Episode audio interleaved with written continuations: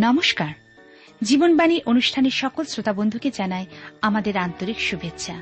আশা করি নিশ্চয়ই ভালো আছেন। শুনুন তাহলে আজকের অনুষ্ঠান জীবনবাণী।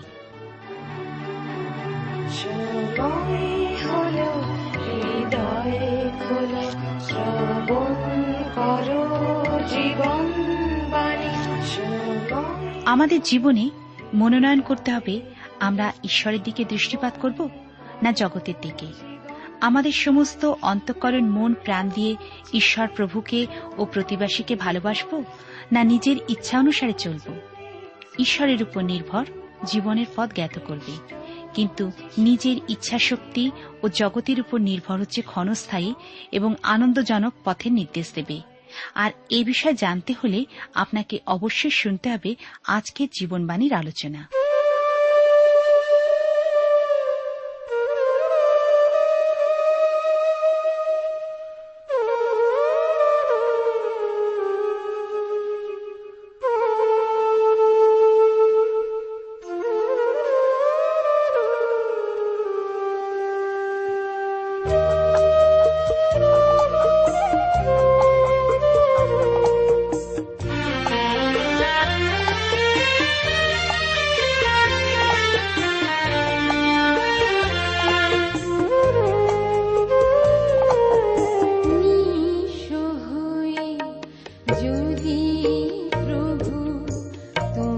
তোমার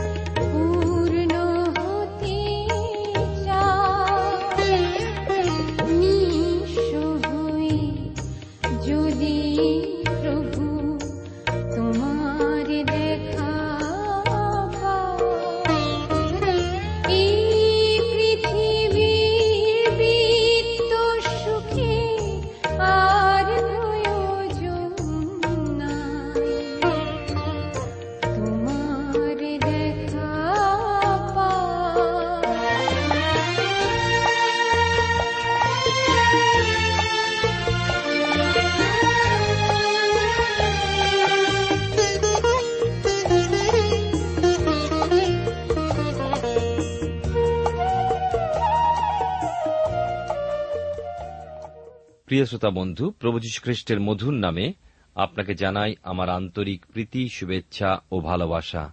আজকে জীবনবাণীর অনুষ্ঠানে আমি আপনাদের কাছে নহিমীয় পুস্তকের একের অধ্যায়, শেষ করে দুইয়ের অধ্যায় থেকে আলোচনা শুরু করব। গত অনুষ্ঠানে আমরা দেখেছি যে নহিমীয় যে কেবলমাত্র ঈশ্বরে বাক্যে বিশ্বাস করেছিলেন তা নয়, কিন্তু তিনি মনে প্রাণে বিশ্বাস করতেন যে জিহুদিরা আবার জিরুসালামে ফিরে যাবেন। ইসরা যাজক ছাড়াও তাদের মধ্যে আরও তো অনেক যাজক ও লেবীয় ছিল, কিন্তু তাদের প্রার্থনার কথা কিছু উল্লেখ নেই। এর আগে আমি বলেছি, ছেলে যেমন বাবার সাথে কথা বলে, নহিমিও ঠিক সেইভাবেই প্রার্থনায় ঈশ্বরের সাথে কথা বলছেন। ঈশ্বর কি ভোলামন যে তাকে তার প্রতিশ্রুতির কথা স্মরণ করে দিতে হবে? আমাদের ঈশ্বর এমন ঈশ্বর যে আমরা বলার আগে শুনে থাকেন, চাওয়ার আগে দিয়ে থাকেন। তবুও ছোট ছেলে মেয়ে যেমন বাবাকে বলে, বাবা, মনে করে দেখো, তুমি আমাকে অমুক জিনিসটা দেবে বলেছিলে। নহিমিও ঠিক সেইভাবে ঈশ্বরকে বললেন, আমি জানি তুমি তোমার দাস মসিকে যদিও বলেছিলে যে ইসরায়েল যদি ঈশ্বরের বাক্য লঙ্ঘন করে, তারা সারা জগতে ছিন্ন ভিন্ন হয়ে পড়বে। নৈমিয়া বললেন, আমরা অবাধ্য হয়েছিলাম, আমাদের ছিন্ন ভিন্ন করেছ। তবে তুমি একথাও বলেছ যে যদি আমরা তোমার প্রতি ফিরি তাহলে আকাশের প্রান্ত থেকেও তুমি আমাদের তুলে নিয়ে স্বদেশে ফিরিয়ে আনবে। নহিমীয় ঈশ্বরের বাক্যে বিশ্বাস করতে পেরেছিলেন বলেই তার প্রার্থনায় দৃঢ়তা ছিল। আমরা একের অধ্যায় এও দেখি যে নহিমীয় প্রাণের ইচ্ছা ঈশ্বর তাকে তার কাজের জন্য ব্যবহার করুন। কিন্তু নহিমীয় নিজের থেকে তাড়াহুড়ো করে কিছু করতে চাননি। অথবা নিজে নিজেই নেতা হতে চাইছেন না। তিনি প্রার্থনা জানাচ্ছেন, যদি তুমি চাও আমাকে ব্যবহার করো। নহিমিত জানেন যে তিনি রাজ পরিবার থেকে নন, না তিনি যাজক গোষ্ঠী থেকে, সুতরাং নিজের ইচ্ছা মতো নেতা হতে পারেন না। এখন ঈশ্বরের ইচ্ছা। নহিমিয়ের দ্বিতীয় বাধা, তিনি পারস্যরাজ অর্থকস্তের দরবারে বেতনজীবী কর্মী এবং পদের দিক থেকেও গুরুত্বপূর্ণ পদে অধিষ্ঠিত। এখন রাজা অর্থকস্ত যদি দয়াপরবরস হয়ে জিরুসালামে যাওয়ার অনুমতি দেন, তবেই তিনি যেতে পারবেন। আর তাই নহিমিও ঈশ্বরের কাছে মিনতি জানাচ্ছেন, অদ্য তোমার এই দাসকে কৃতকার্য করো ও এই ব্যক্তির সাক্ষাতে করুণা প্রাপ্ত করো। নহিমিও মনে মনে স্থির করেই নিয়েছেন যে রাজার সামনে সুযোগ আসলেই জেরুসালেম যাবার অনুমতি ভিক্ষা করবেন। আমরা দুইয়ের অধ্যায় যখন আসি, আমরা দেখি যে নহিমীয় কে ছিলেন তা একটু স্মরণ করিয়ে দিই। নহিমীয় নির্বাসিত জিহুদীদের একজন যুবক এবং পারস্যরাজ অর্থকস্তের সভায় পানপাত্র বাহক ছিলেন। সুচরিত্র, সদালাপি, সুদর্শন, কর্মঠ ন্যায়পরায়ণ ও ধর্মভীরু ছিলেন। কোন রাজপরিবারের বা যাজক সম্প্রদায় থেকে আসেননি। অতি সাধারণ জিহুদি পরিবারের সন্তান। একদিন রাজদরবারে জিরুসালেম থেকে আগত কয়েকজন জিহুদির সাক্ষাৎ পেয়ে জিরুসালেমের জিহুদিদের অবস্থা ও জিরুসালেম নগরের অবস্থার কথা জিজ্ঞাসা করেন। ওই আগত জিহুদিরা তাকে জানান যে জিরুসালেমস্থ জিহুদিদের বড়ই দুরবস্থা এবং জিরুসালেম নগর সম্পূর্ণ অরক্ষিত। এই কথা শোনা মাত্র তাঁর হৃদয় কেঁদে ওঠে এবং তিনি একা হ্যাঁ তিনি একা উপবাস ও প্রার্থনা করে ঈশ্বরের কাছে জিহুদি জাতির জন্য পাপের ক্ষমা ভিক্ষা করেন এবং ঈশ্বরের কাছে বিনতি রাখেন। তিনি যেন নহিমীয়কে জিরুসালামে নিয়ে যান। আসুন আমরা প্রার্থনায় যাই। প্রেমা পিতা ঈশ্বর, তোমার পবিত্র নামের ধন্যবাদ করি, তোমার দয়া অনুগ্রহের জন্য কৃতজ্ঞ হই। আজকের এই সুন্দর সময় তুমি আমাদেরকে তোমার চরণতলে এনেছ যেন তোমার বাক্যের মধ্যে দিয়ে আমরা তোমার নিগুড় বিষয় সকল জানতে পারি। তুমি আমাদের অযোগ্যতা, অপরাধ ক্ষমা করো। তোমার পবিত্র আত্মার চালনায় আমাদেরকে রাখো। তোমার আবেশে থাকতে সাহায্য করো। তোমার শান্তি, আনন্দ দ্বারা আমাদেরকে ঘিরে রাখো। অযোগ্যতা সকল ক্ষমা করো। ধন্যবাদ, গৌরব, মহিমা শুধুমাত্র তোমাকে দান করে প্রার্থনা যিশুর নামে চাই। আমেন।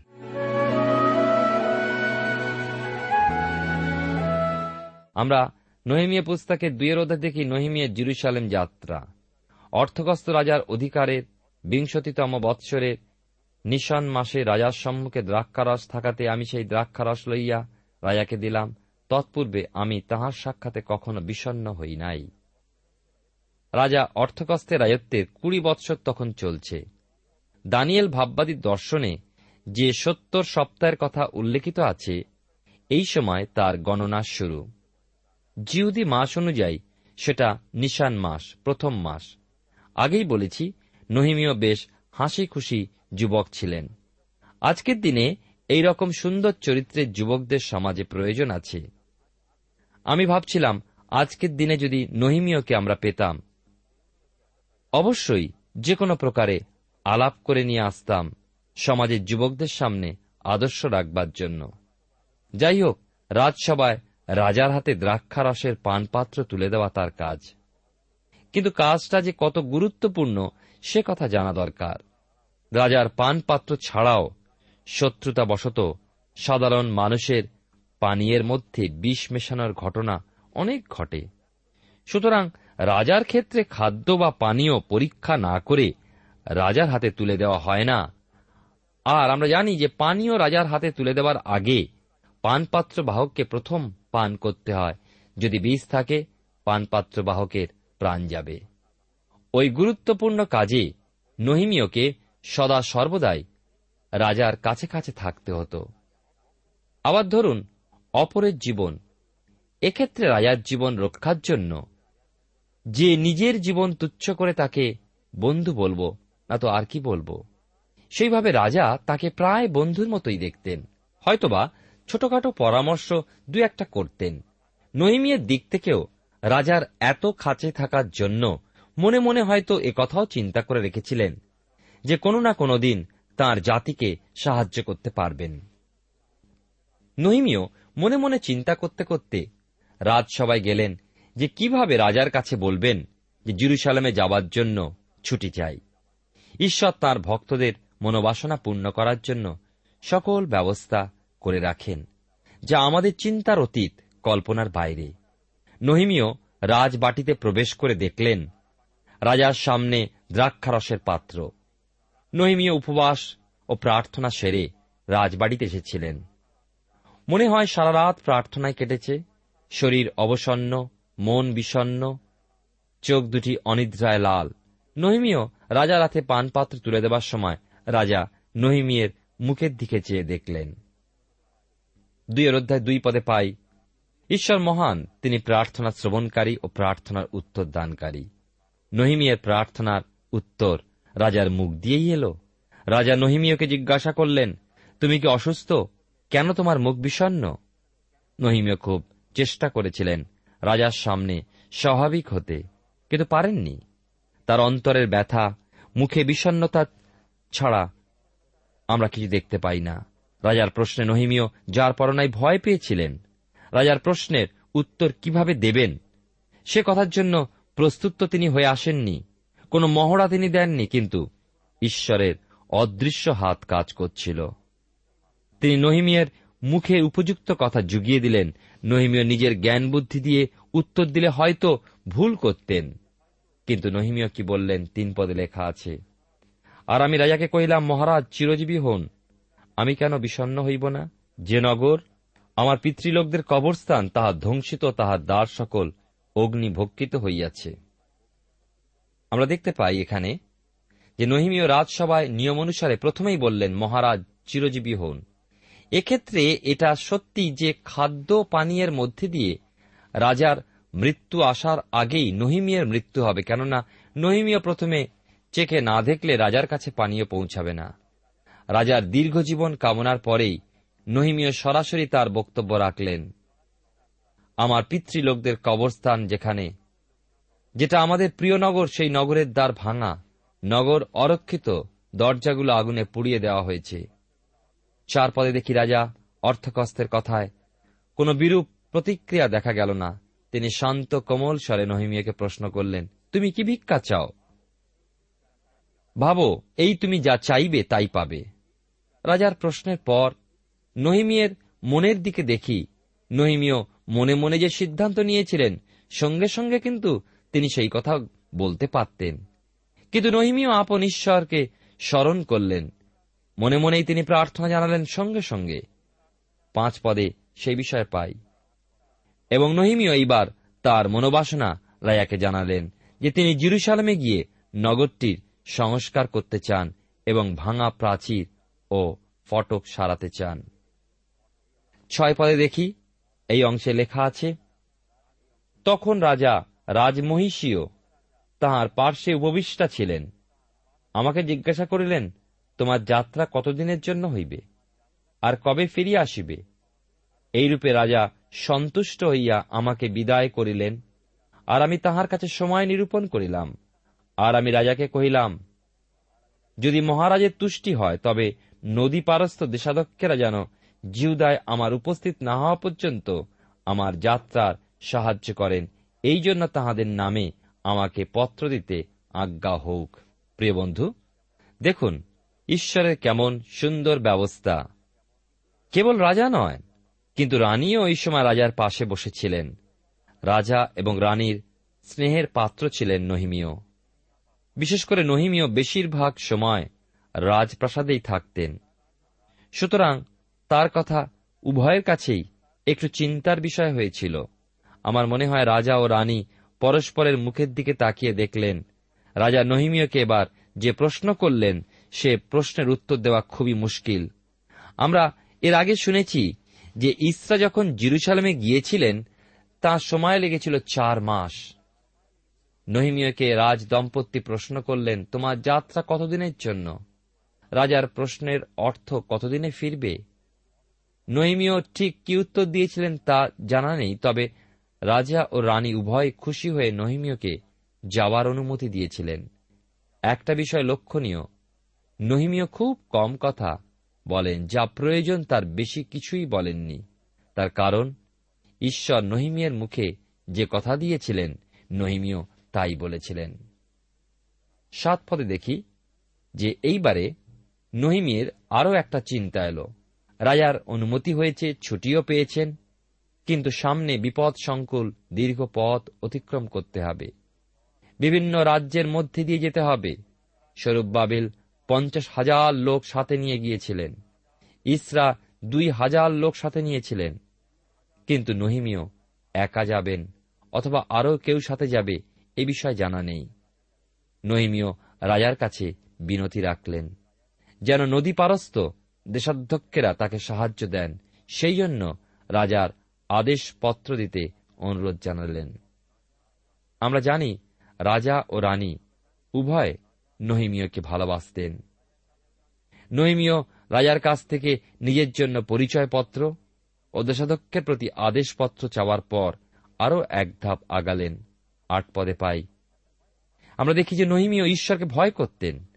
যা কিছু সাহায্য চাইছেন, তা ঈশ্বরকে জানিয়েই চাইছেন। সুতরাং রাজা তার বনরক্ষক আসফকেও পত্র দিলেন, যেন নহিমীয়কে তার প্রয়োজন মতো কড়িকাঠ ও নগরের ফটকদারের জন্য কাঠ পর্যাপ্ত পরিমাণে দেওয়া হয়। প্রিয় বন্ধু, দেখুন, আমি আপনি যদি এইভাবে ঈশ্বরের ইচ্ছা জেনে কোনো কাজ করি বা কোনো বিষয় অগ্রসর হই, তাহলে নিশ্চয় ঈশ্বর আমাদেরকে সমস্ত বিষয় উত্তর দেবেন। আর দেখি নহিমীয় ঈশ্বরকে ধন্যবাদ দিতে দিতে জিরুসালামের পথে যাত্রা শুরু করলেন। দুইয়ের অধ্যায়, আমরা নয় পদে দেখি, এই অংশে দেখতে পাই কি আশ্চর্য ব্যাপার। নহিমীয় যাত্রার জন্য রাজার কাছে কেবলমাত্র কয়েকটা পত্র চেয়েছিলেন। কিন্তু দেখে শুনে মনে হচ্ছিল যে পারস্য রাজের খুব উচ্চ পদস্থ কোনো একজন রাজ কর্মচারী চলেছেন। রাজার আদেশে কয়েকজন সেনাপতি ও অশ্বারোহী সেনাবাহিনীর এক দল নহিমিয়ার সাথে চলল। ছবিটা কল্পনা করুন। সর্বপ্রথমে ও সর্বশেষে কয়েকজন সেনাপতি। আর সেনাপতিদের আগে ও পশ্চাতে অশ্বারোহী বাহিনী ও দাস। সে যেন এক রাজকীয় মিছিল। নহিমীয় নিজেও এতটা আশা করেননি। কিন্তু ঈশ্বর রাজার মনে এই চিন্তা দিলেন। আর আশার অতিরিক্ত সাহায্য নহিমিয়া পেলেন। ইসরা রাজ দরবারে সম্মান পেতেন। কিন্তু তিনি রাজার কাছে সাহায্য চাইতে পারেননি, কেন তিনি সর্বদা প্রচার করেছেন যে মানুষে নির্ভর করণ অপেক্ষা, ঈশ্বরে নির্ভর করা শ্রেয়। প্রিয় শ্রোতা বন্ধু, ঈশ্বর সকলকে একইভাবে নিয়ে যান না। ইসরাকে একভাবে নিয়ে গেলেন, তাকেও প্রচুর ক্ষমতা অধিকার দিয়েছিলেন। নহিমিয়াকেও আর একভাবে নিয়ে গেলেন। ঈশ্বর আপনাকে একভাবে নিয়ে যাবেন, আবার আমাকে অন্যভাবে নিয়ে যাবেন, কিন্তু আমাদের নির্ভরতা যেন তাঁর উপরে থাকে। দশ পদে আমরা দেখতে পাই, লেখা আছে, আর হরণীয় সনবল্লট অম্মনীয় দাস টবিও যখন সংবাদ পাইল, তখন ইসরায়েল সন্তানদের মঙ্গল চেষ্টার জন্য একজন লোক আসিয়াছে, ইহা বুঝিয়া অতিশয় অসন্তুষ্ট হইল। নহিমিও যখন সেই গন্তব্যস্থানে পৌঁছালেন, তখন তার শত্রুরাও কিন্তু প্রস্তুত। তিনজনের নাম আমরা এখানে পাই। আর নহিমিয়ের রাজকীয় সম্মান দেখে তাদের অন্তর হিংসায় জ্বলে উঠল। এছাড়া চারিদিকে রব উঠল ইনি কে কিন্তু শত্রুরা নহিমিয়কে সকলার কাছে হেয় করার জন্য বলতে লাগল, ও তো রাজার পানপাত্র বাহক মাত্র কিন্তু রাজা ওই লোকটিকে পাঠিয়েছেন জিহুদীদের সাহায্য করতে। এইভাবে আমরা যখন সুসমাচারের বাহক হিসাবে যাই, মানুষ আমাদের শিক্ষার মান, সমাজের স্থান বিষয় জানতে চায়। এগারো পরে দেখি নহিমিও এখানে অনেক অনেক কথা বলতে পারতেন। তার যাত্রাপথের বিভিন্ন ঘটনা, প্রতিক্রিয়া ইত্যাদি ইত্যাদি। কিন্তু তিনি অল্প কথায় সারলেন। তিনি কেবল মাত্র বললেন, আমি জিরুসালামে পৌঁছে তিন দিন সেখানে থাকলাম। ইসরার কথা নিশ্চয়ই আপনাদের মনে আছে।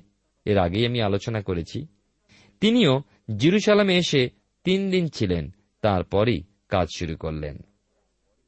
বারো পদে আমরা দেখতে পাই, পরে আমি ও আমার সঙ্গী কয়েকটি পুরুষ আমরা রাত্রিতে উঠিলাম। কিন্তু জিরুসালামের জন্য যাহা করিতে ঈশ্বর আমার মনে প্রবৃত্তি দিয়াছিলেন, তাহা কাহাকেও বলি নাই। এবং আমি যে পশুর উপরে আরোহণ করিয়াছিলাম, সেটি ছাড়া আর কোন পশু আমার সঙ্গে ছিল না। নহিমিয়কে কেউ ট্রেনিং দেননি যে কীভাবে ওই গুরুত্বপূর্ণ কাজ তিনি শুরু করবেন। ঈশ্বর তাকে প্রয়োজনীয় জ্ঞান বুদ্ধি দিলেন।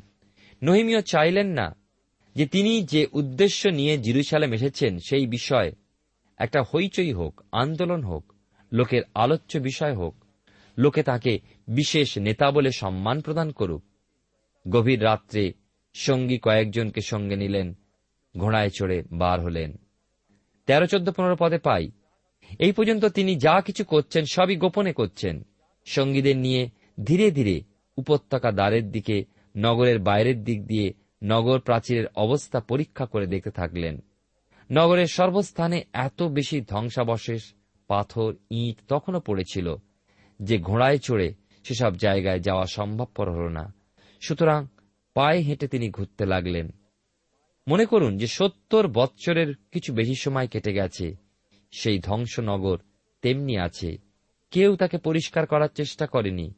নহিমিও সারা নগর ও প্রাচীর পরিদর্শন ও পরীক্ষা করে দেখার পর গৃহে ফিরলেন। কিন্তু নগরের অন্য কেউ সে সংবাদ জানল না। ষোলো পরে দেখি এখানে লেখা আছে, কিন্তু আমি কোন স্থানে গেলাম, কি করিলাম, তাহা অধ্যক্ষেরা জ্ঞাত ছিল না। এবং তৎকাল পর্যন্ত আমি জিহুদিদিগকে কি যাজক দিগকে, কি প্রধান লোক দিগকে, কি অধ্যক্ষ দিগকে, কি অন্য কর্মচারী দিগকে কাহাকেও তাহা বলি নাই। আমরা দেখতে পাই, বিশ্বস্ত সাথী ছাড়া আর কেউ, সেই অধ্যক্ষেরা, যাজকেরা, বিশিষ্ট জিহুদিরা, নগরের প্রধান লোকেরা কেউ কোনো কিছু জানতেন না। কেননা, তিনি কাউকে কিছু বলেননি। সকল কিছু নিরীক্ষণ ও পরিদর্শনের পর তিনি কাজের মূল্যায়ন করলেন।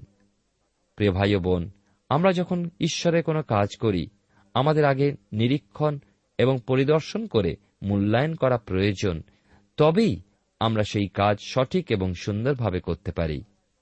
দুইয়ের অধ্যায় সতেরো এবং আঠেরো পদে যখন আসি, তখন দেখি, লেখা আছে এখানে, পরে আমি তাহাদিকে কহিলাম, আমরা কেমন দুরবস্থায় আছি তাহা তোমরা দেখিতেছ, জিরুসালেম ধ্বংসিত ও তাহার দ্বার সকল অগ্নিতে দগ্ধ রইয়াছে। আইস, আমরা জিরুসালামের প্রাচীর নির্মাণ করি, যেন আর গ্লানির পাত্র না থাকি। পরে আমার উপরে প্রসারিত ঈশ্বরের মঙ্গলময় হস্তের কথা এবং আমার প্রতি কথিত রাজার বাক্য তাহাদিওকে জানাইলাম। তাহাতে তাহারা কইল চলো, আমরা উঠিয়া গিয়া গাঁথি। এই রূপে তাহারা সেই সাধু কার্যের জন্য আপন আপন হস্ত সবল করিল। নহিমীয় জিরুসালামের নেতৃস্থানীয় লোকদের একত্রিত করলেন। প্রথম কথা তিনি বললেন, দেখুন, আমরা কেমন দুরবস্থায় আছি। তিনি তাদের বোঝাতে চাইলেন যে, এই গ্লানি কারও ব্যক্তিগত নিন্দার বিষয় নয়, কিন্তু সমগ্র জাতির লজ্জার বিষয়। চারপাশের অন্যান্য জাতি আমাদের দিকে আঙ্গুল দেখায়, বিদ্রুপ করে। অতএব আমাদের এই বিষয়ে কিছু করার প্রয়োজন। জিহুদিরা ও তাদের নেতারা জানতেন যে তাদের দেশ পারস্য রাজের অধীনে। সুতরাং রাজার অনুমতি ব্যতীত নগরের সংস্কার করা, এমনকি ধ্বংসাবশেষ সারানো কিছুই, যা কিছু করবে তা বিদ্রোহ বলে প্রচারিত হবে। সুতরাং এটা খুবই স্বাভাবিক। নহিমিয়ার প্রস্তাবে ভয় তাদের বুক কেঁপে উঠবে, আর তাই তাদের কাছে পরাক্রমী ঈশ্বরের মঙ্গলময় হাতের কথা সবকিছু তিনি খুলে বললেন, আর তাদেরকে উৎসাহ দিলেন এবং ঈশ্বর যে তাদের সহবর্তিতা জানালেন। উনিশ পদে দেখি, এর আগেও বলেছি, যখন আবার বলি, প্রত্যেক ভালো কাজে ঈশ্বরের কাজে বাধা আসে এবং সেই বাধা আসলেও ঈশ্বর সেই কাজে সহায়তা দান করেন। তাই আসুন, আমরা ঈশ্বরের উপর নির্ভর করে এগিয়ে চলি। ঈশ্বর আপনার জীবনে মঙ্গল করুন।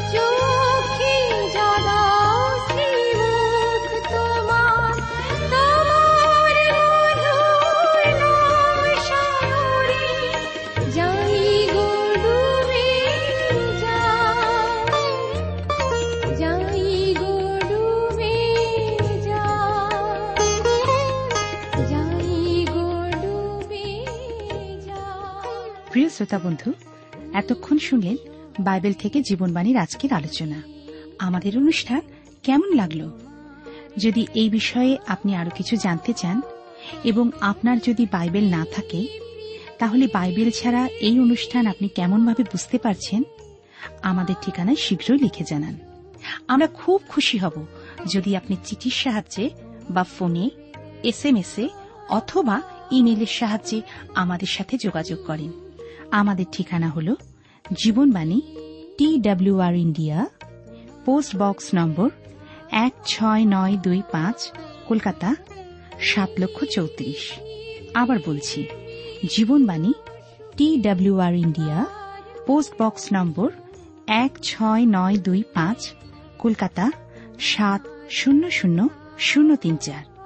আমাদের ইমেলের ঠিকানা হল Bengali TTV at radio eight eight two dot com আবার বলছি Bengali TTV at radio eight eight two dot com আমাদের phone number two four three eight double zero four five two four three eight double zero four five এবং আমাদের mobile নাম্বারটা লিখে নিন nine four double three four nine seven two three five আবার বলছি nine four double three four nine seven two three five আজকের সময় এখানেই শেষ।